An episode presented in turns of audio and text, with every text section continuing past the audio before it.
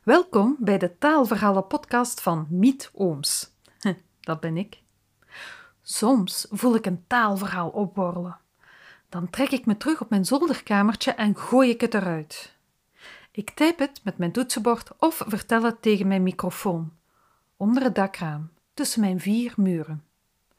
Met deze podcast laat ik die verhalen los op de wereld. Voor jou en iedereen die meeluistert.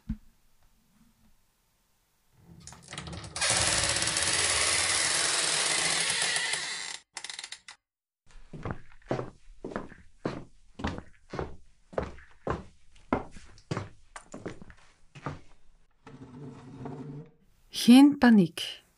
Een column voor VRT Taal van 28 november 2022. Geen paniek. Ben je geschrokken van die titel?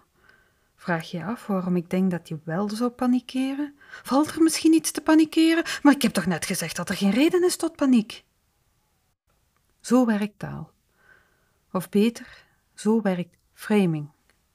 Zodra je iets noemt, nestelt dat genoemde zich in het brein van je toehoorder, al is het maar voor een fractie van een seconde, ook als je er een negatie voor zet. Sterker nog, zeker als je er een negatie voor zet. Denk niet aan een roze olifant. Heb je hem gezien in die flits? Die roze olifant die je vervolgens krampachtig probeerde te verdringen door een beeld van een grijze olifant of een roze hond of iets totaal anders, maar vooral geen roze olifant op te roepen. Geen zorgen. Je hebt net bewezen dat je brein perfect normaal is. Een bekend advies binnen de communicatiewereld is het volgende: als je niet wil dat iemand iets doet, iets voelt of aan iets denkt, zwijg er dan over. Breng je lezers of toehoorders niet op ongewenste ideeën. Want als je erover begint, zelfs met een geen of niet ervoor, dan krijg je het effect van die roze olifant waar je niet aan mag denken, de paniek die niet nodig is en de zorgen die je niet hoeft te maken.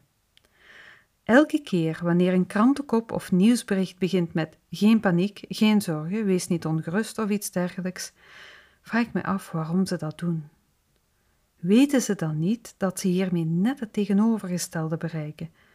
Dat ze hun lezers niet geruststellen, maar de rust die er mogelijk was om zeep helpen?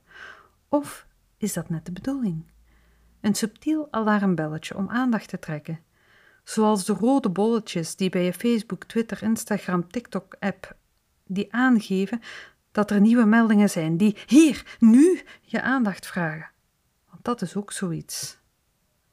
Vind jij het ook zo moeilijk om die te negeren? Ik in ieder geval wel.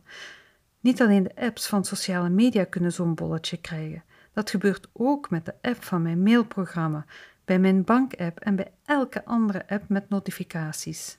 Het zijn altijd rode bolletjes, nooit blauwe vierkantjes of groene driehoekjes. En natuurlijk is dat ook geen toeval.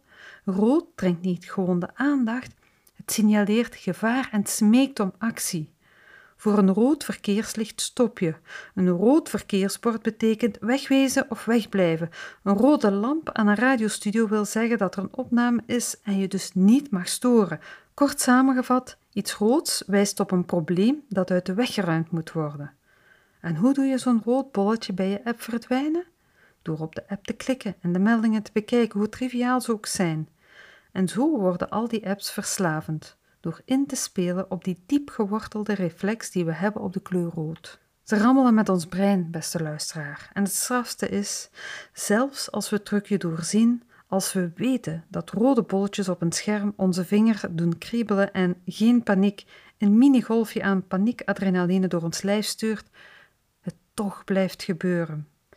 Net zoals je bij, denk niet aan een roze olifant, toch weer heel even een roze olifant voor je ogen voorbij ziet flitsen, zelfs als je net een hele cursus over framing achter te kiezen hebt.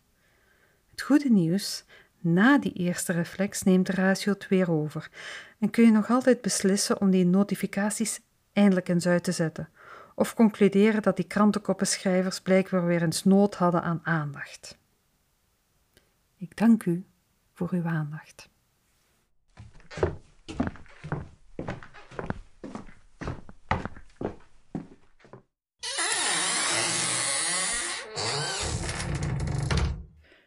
Dit was alweer een stukje taalverhalen-podcast van mij, Miet Ooms.